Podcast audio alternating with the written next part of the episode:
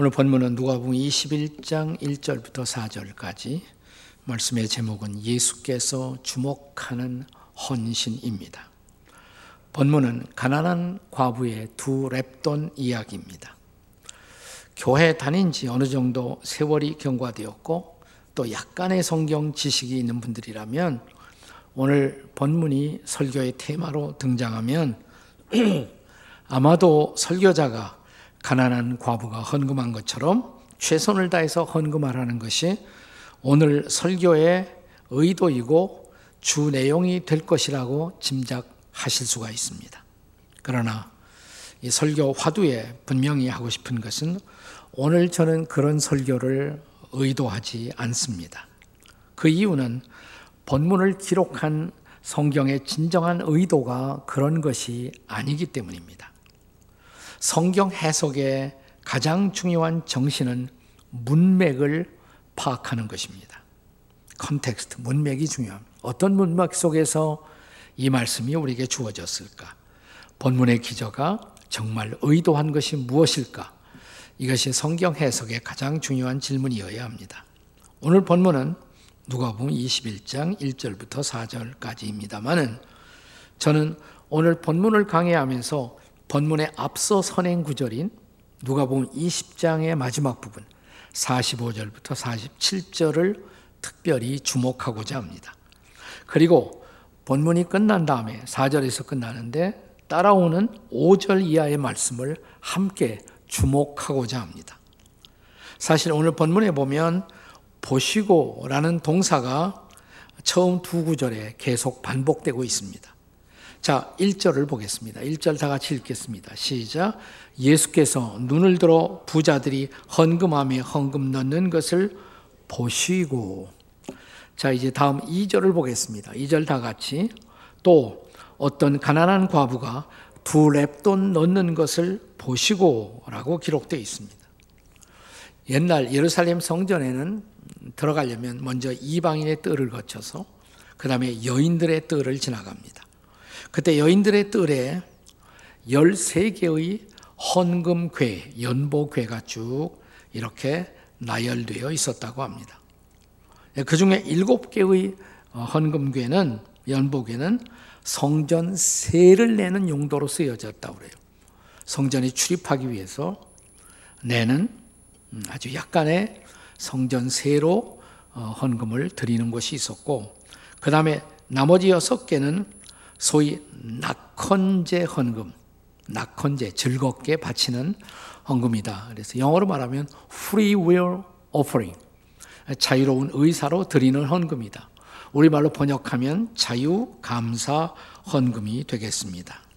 자, 그런데 어느 날 성전에 계셨던 예수님이 마침 사람들이 여인의 뜰을 지나가며 연복회에 헌금하는 것을 주목해 보셨습니다. 그분은 누가 얼만큼 많이 헌금하는가를 보시고 있었던 것이 아닙니다. 당시에 소위 하나님의 백성이라고 하는 사람들이 하나님을 향해서 어떻게 헌신하는가를 주목하신 것입니다. 그래서 오늘 설교의 제목도 예수께서 주목하신 헌금이 아니에요. 주목하신 헌신입니다. 우리가 믿는 예수님이 그때의 예수님과 동일하신 예수님이라면 그때 사람들이 헌금하는 모습을 주목하셨던 그분이 오늘 우리가 교회 나오며 주일 예배를 드리기 위해서 나오실 때 우리도 헌금하는 모습을 그분이 지금도 주목하고 계시지 않겠습니까? 종교개혁자 칼빈은 이런 말을 남겼습니다. 교회가 돈 이야기를 많이 하는 것이 문제가 아니라 돈 이야기를 바르게 하지 않는 것이 문제이다라고 했습니다. 설교의 프린스라고 일컬어지던 스폴전 목사님은 나는 주머니가 회심하지 않은 사람의 회심을 믿지 않는다고 했습니다. 한 사람이 정말 회심하고 참된 그리스도인이 되었다면 그가 돈에 대해서 가지고 있는 철학 혹은 돈에 대한 태도가 변화되지 않을 수가 없다고 말했습니다. 웨슬리는 그의 유명한 돈 설교에서 세 가지 아웃라인을 잡았습니다. 첫째, 할 수 있는 한 돈을 벌어라. 설교 듣고 좋아했겠죠. 둘째, 할 수 있는 한 돈을 잘 저축하라. 어, 사람들이 그것도 맞는 말이다 했겠죠. 네, 세 번째, 할 수 있는 한 그 돈을 다 드리라. 자, 청교도들은 우리가 인생을 살면서 가장 부끄러운 것이 있다면 세상을 살면서 돈을 벌고 돈을 많이 남기고 떠나는 것이 가장 부끄러운 일이라고 말했습니다. 그것은 제대로 사용하지 않았다 이 말이죠. 그래서 청교도들은 자기의 죽음을 예감하게 되면 유산을 어, 교회 혹은 하나님의 나라에 유익한 일을 위해서 드리는 기부 운동을 시작했던 사람들이 청교도들이에요. 여러분 유산을 내가 정신이 있을 때, 건강할 때 제대로 사용할 수 있도록 잘 그것을 정리하는 것은 매우 필요한 것입니다. 그렇다면 오늘의 본문이 가르치는 헌금을 통한 헌신의 레슨은 도대체 무엇이겠습니까? 자, 우리가 헌금할 때 주님은 무엇을 주목하고 계실까요? 첫째로, 그는 외식하는 자들의 위선을 보신다는 것입니다. 자, 오늘 본문에 가난한 과부 이야기가 등장하는데 본문에 앞서 선행하는 누가복음 20장 47절에 과부 얘기가 먼저 나왔어요. 거기 당시의 지도자들 가운데 과부의 가산을 삼키는 자들이 있다라고 말합니다. 그들은 과부의 가산을 삼키면서도 여기 이제 가난한 과부가 드리는 보잘것 없는 양의 헌금을 비웃고 있었던 것입니다. 이런 행위를 가르쳐서 우리는 위선이라고 말합니다. 성경은 이런 사람들의 예배 행위 혹은 헌금 행위를 외식이다 이렇게 말합니다. 외식이라는 낱말이 쓰여지죠. 자, 누가복음 20장 46절 47절의 말씀을 함께 보겠습니다. 같이 읽겠습니다. 시작. 긴 옷을 입고 다니는 것을 원하며 시장에서 문안받는 것과 회당의 높은 자리와 잔치의 윗자리를 좋아하는 서기관들을 삼가라. 그들은 과부의 가산을 삼키며 외식으로 길게 기도하니 그들이 더 엄중한 심판을 받으리라. 여기 외식이란 단어가 등장했죠? 외식으로 길게 기도하니. 여기 외식이란 단어가 원어로는 프로 파세이 혹은 프로파시스 이렇게 히라보 단어로 쓰여져 있는데 두 가지 단어의 합성어예요. 프로스 영어로 말하면 toward 누군가를 향하여 그 다음에 파이노라는 말은 드러낸다, 나타낸다. 그러니까 무슨 뜻이냐면 겉으로 누군가를 향하여 보이기 위한 가식적 행동 이것이 바로 외식의 정의가 되는 것입니다. 그러니까 그 당시 많은 사람들이 드리는 기도, 또 그들의 예배, 또 그들의 헌금도 외식에 불과했다는 것을 예수님이 간파하신 것입니다. 자, 이제 본문 1절을 보겠습니다. 다시 한번 1절 읽어요. 시작. 예수께서 눈을 들어 부자들이 헌금함에 헌금 넣는 것을 보시고 자, 이 부자들은 그 전장, 20장 46, 47절에 언급된 서기관들 혹은 바리새인들 그들이 다 부자였어요. 그들이 다수였습니다. 예수님이 그들을 주목하며 보신 것은 그들의 헌금 행위 자체가 아니에요. 헌금이 아니라 그 뒤에 숨어 있는 그들의 외식과 위선을 보신 것입니다. 헌금의 동기가 외식이었고, 헌금의 동기가 위선이었던 것입니다. 여러분이 자 우리 교회가 하고 있는 우리 필그림 가평 필그림에 가면 철로 역정 순례길이죠.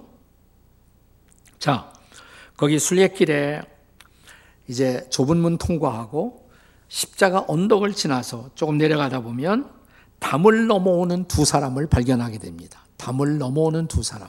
두 사람이 지금 길로 안 오고 담을 넘어오고 있어요. 한 사람의 이름이 뭐냐? 허례. Formalist, 허례. 예, 또한 사람의 이름은 위선, Hypocrisy. 자, 크리스찬이 그들에게 묻습니다. 당신들은 어디로 가려고 담을 넘어오십니까? 그러자 그들이 대답하기를 아 시온산에 찬양을 드리러 가지요. 시온산에 예배하러 가지요. 크리스찬은 그들에게 그들이 좁은 문을 통과하지 않았음을 지적합니다. 그러자 그들이 그렇게 복잡하게 생각할 게 뭐가 있느냐고 그냥 시온산으로 가는 길을 당신들과 같이 가면 되는 것이 아니냐고 그러면서 당신과 우리가 다른 점이 도대체 뭐가 있느냐고 묻습니다. 그렇습니다. 우리가 예배에 참여하는 모습, 또 기도하는 모습, 헌금하는 모습, 겉으로 보면 우리가 다 똑같습니다. 그러나 우리들 중에 어떤 사람은 예배하는데 허례와 위선으로, 외식으로 하고 있는 거예요. 우리 중에 어떤 사람은 헌금하는데 허례와 위선으로 하고 있었던 것입니다. 자, 이들은 머지않아 위험과 멸망이라는 곳으로 사라집니다.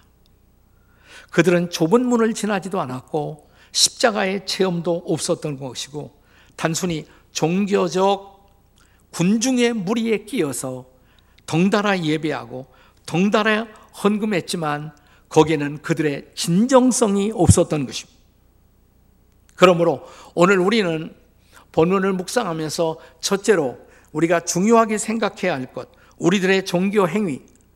오늘 우리가 예배하고 있지만, 오늘 우리가 헌금하고 있지만, 우리의 종교 행위에 이런 외식과 위선이 없는가를 반성하고 살필 수가 있어야 합니다. 금년 한 해 형식으로만 예배하는 자가 아니라 이런 외식과 위선을 떠나는 우리가 될 수 있기를 주의 이름으로 축복합니다. 자, 주님이 보시는 것 두 번째, 가난한 과부의 진정성을 보시고 있다는 것입니다. 자, 본문 1절에서 부자들의 헌금을 주목하셨던 예수님은 이제 2절에서 한 가난한 과부의 헌금을 주목하십니다. 같이 읽습니다. 시작. 또 어떤 가난한 과부가 두 랩돈 넣는 것을 보시고 당시에 랩돈이라는 이 화폐 가치는 그 당시 팔레스타인에서 통용되는 화폐들 중에서 최하의 화폐 단위가 랩돈이었어요. 심지어는 구제할 때에는 한 랩돈은 안 된다는 규정이 있을 정도에서 너무 적은 것이기 때문에. 그래서 아마 이 여인도 과부도 한 랩돈이 아니라 두 랩돈을 드렸을 가능성이 있습니다. 그런데 흥미로운 것은 당시에 그 예루살렘 성전에 있던 연복에는 매우 투명한 것이었고 또 동전을 넣으면 동전이 바닥에 떨어질 때 울리는 금속성 소리가 났다고 그래요. 대충 땅 쨍그랑 소리가 나면 얼마 넣구나 이렇게 사람들이 짐작할 수가 있었다고 합니다. 두 랩돈은 다 합해도 한 끼에 최소한의 식사를 할 정도의 것이었습니다. 그러니까 오늘날로 말하면 두 랩돈이 어느 정도 될까? 그냥 천 원? 여러분 천 원 가지고 요즘 식사하기 어렵죠. 네? 네. 뭐 지나가면서 뭐 하나 그냥 길에서 파는 거 하나 간단히 해결할 정도가 천 원이죠. 물론 천 원도 귀한 것입니다. 저는 우리가 쓰는 어, 한국 돈 중에 천 원이 가장 소중한 것이라고 생각해요. 왜냐하면 천 원에는 우리 조상님의 초상화가 거기 있습니다. 네. 저희 조상님이 이황 이퇴계 선생인데 거기 그려져 있단 말이에요. 그러니까 천 원을 함부로 박대하지 마시기를 바랍니다. 네. 그런데 이 두 랩돈이 이 과부에 의해서 이 연복에 드려지는 그 순간 예수께서 말씀하신 것을 경청해 보십시오. 3절과 4절의 말씀입니다. 같이 읽겠습니다. 시작. 이르시되 내가 참으로 너에게 말하노니 이 가난한 과부가 다른 모든 사람보다 많이 넣었도다. 4절. 저들은 그 풍족한 중에서 헌금을 넣었거니와 이 과부는 그 가난한 중에서 자기가 가지고 있는 생활비 전부를 넣었느니라 하시니라. 네, 이 과부는 두 랩돈이지만 이게 전 재산이다.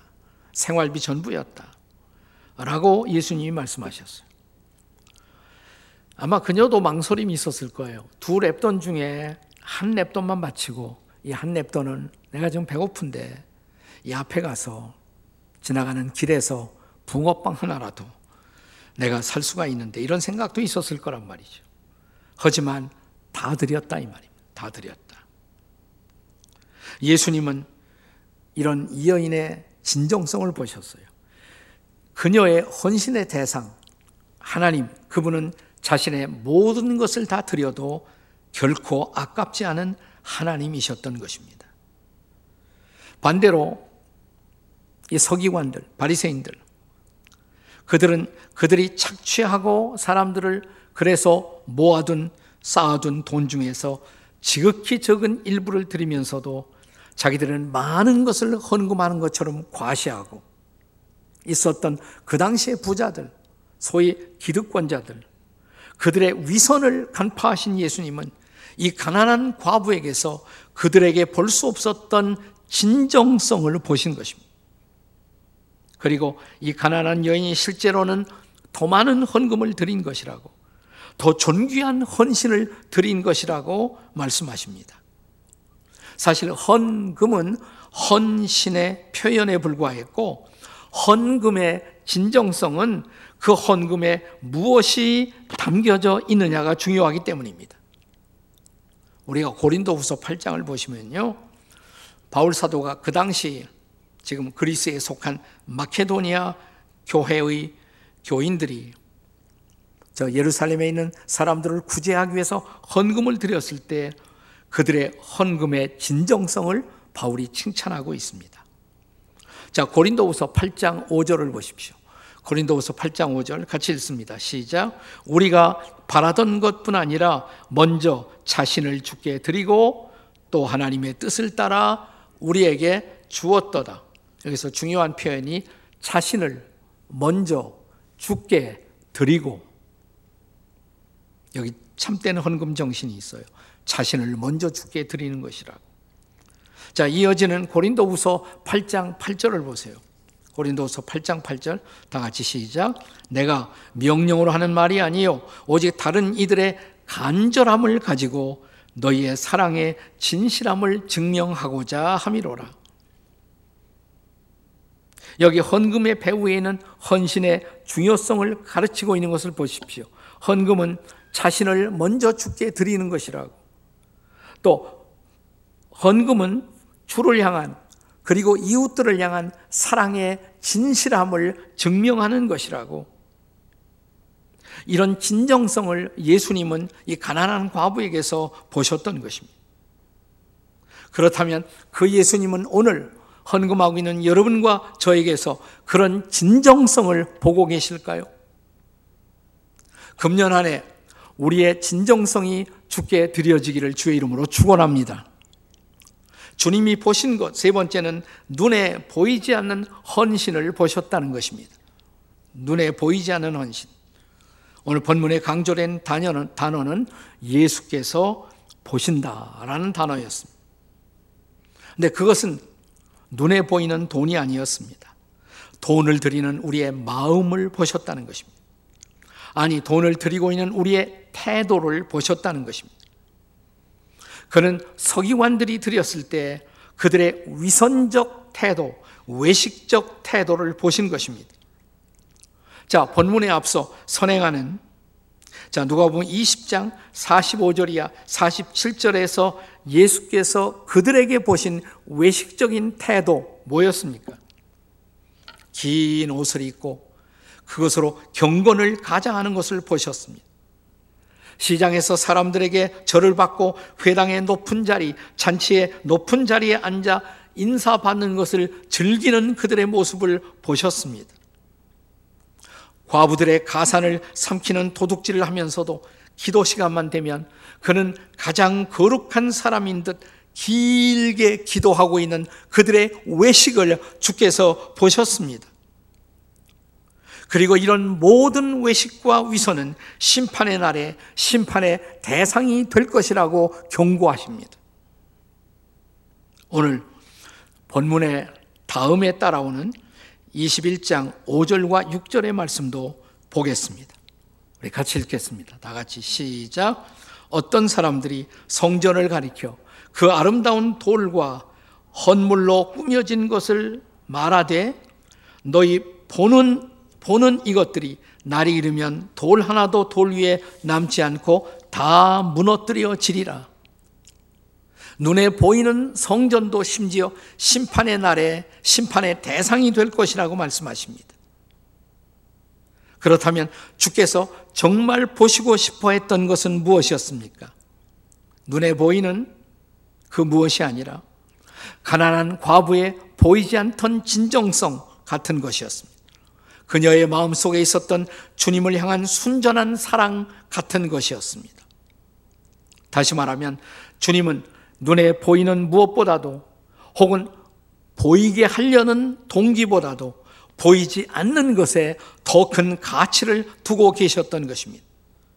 훗날 주님의 제자인 사도 바울은 고린도서 4장 18절에서 이 보이는 것들과 보이지 않는 것들의 차이를 이렇게 증언하십니다. 한번 같이 읽어보세요. 고린도서 4장 18절 시작. 우리가 주목하는 것은 보이는 것이 아니요 보이지 않는 것이니 보이는 것은 잠깐이요 보이지 않는 것은 영원함이라. 그렇습니다. 우리가 주목하고 살아야 할 것은 보이는 것이 아니라고 말합니다.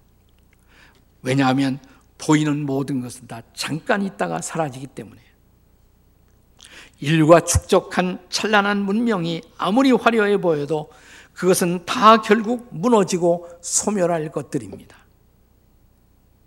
우리의 보이는 육체조차도 이것은 결국 소멸돼요. 보이는 것이기 때문입니다. 그래서 우리 주님도 보이는 것을 주목하지 않으시고 보이지 않는 것을 주목하십니다. 왜냐하면 보이지 않는 것이 영원, 영원 할 수 있기 때문입니다. 그리스도인들은 누구입니까? 저는 한마디로 그리스도인들은 하나님의 나라를 바라보고 살아, 사는 사람들이라고 믿습니다. 한번 따라서 해보세요. 하나님의 나라를 바라보고 사는 사람들. 네, 그리스도인들은 누구냐? 하나님의 나라를 바라보고 사는 사람들. 그런데 그 하나님의 나라가 이 땅에서는 보이지 않아요. 바울 사도가 로마서 14장 17절에서 증언하는 하나님 나라의 본질을 보십니까? 같이 읽습니다. 로마서 14장 17절 시작. 하나님의 나라는 먹는 것과 마시는 것이 아니요 오직 성령 안에서 의와 평강과 희락이라. 여기 하나님 나라의 본질로 바울이 강조하고 있는 세 가지 뭐예요? 의와 평강과 희락. 의가 보여요? 의가 보이십니까? 자, 보이지 않아요. 그렇다면 의는 필요가 없는 것일까요? 아니죠. 우리가 한평생 이 땅에서 삶을 살아오며 목마르게 사모하는 것이 있다면 의죠. 의. 의가 실현되는 것. 의가 실현되는 나라. 정의가, 공의가 실현되는 나라. 그래서 자, 이 땅의 지도자로 후보로 자처하는 사람마다 다 정의를 실현하겠다고 공정을 실현하겠다고 말하고 있지 않습니까? 누가 정말 실현할지는 두고 봐야죠, 우리가. 잘 판단을 하셔야겠죠. 우리가 사는 사회가 좀 더 의롭고 공정한 사회가 되도록 노력하는 사람들의 수고, 필요한 수고예요. 그렇죠? 자, 우리 사회가 좀 더 평강하고 화평한 것이 되도록 노력하는 것이 무익한 것일까요? 우리 사회가 기쁨이 좀 더 넘쳐나고 좀 더 사랑이 넘쳐나고 좀 더 자유가 넘쳐나는 사회가 되도록 노력하는 것이 무익한 것일까요? 주기도문에서 그래서 주님은 우리에게 가르치셨습니다. 나라가 임하옵시며 이렇게 기도하라고. 하나님의 나라가 이 땅에도 임하게 해달라고 기도하라고.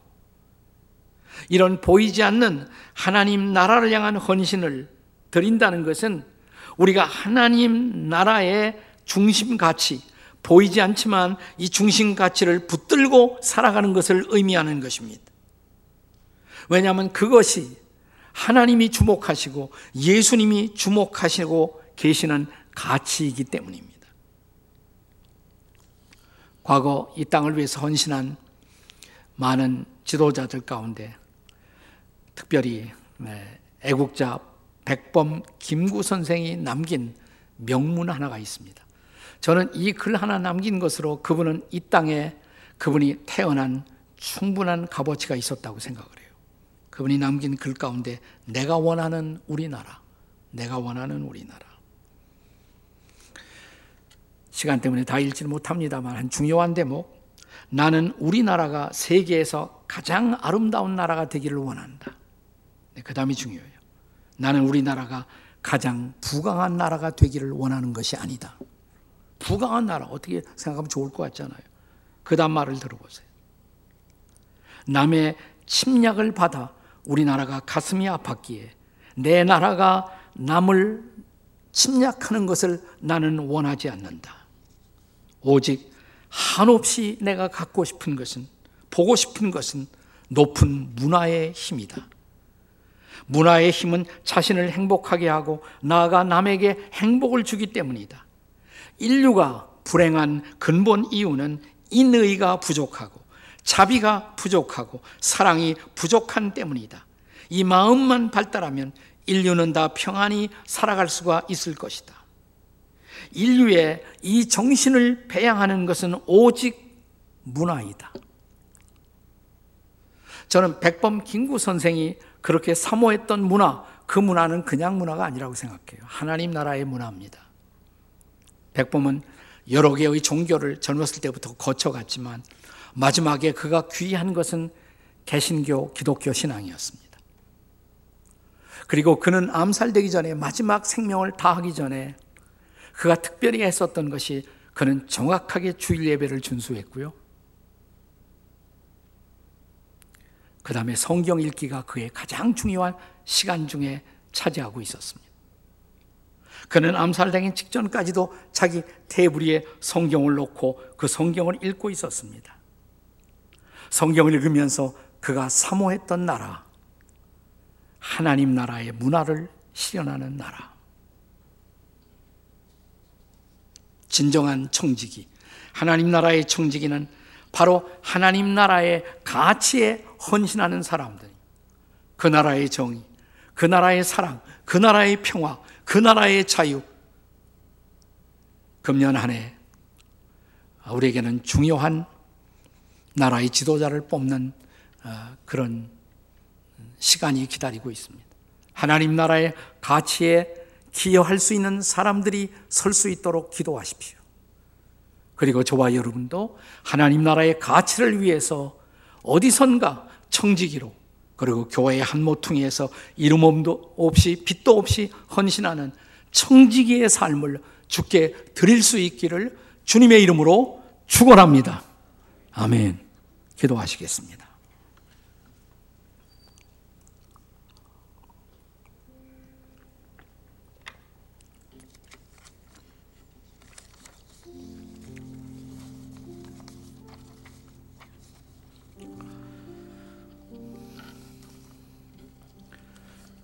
세월은 우리를 기다려주지 않습니다.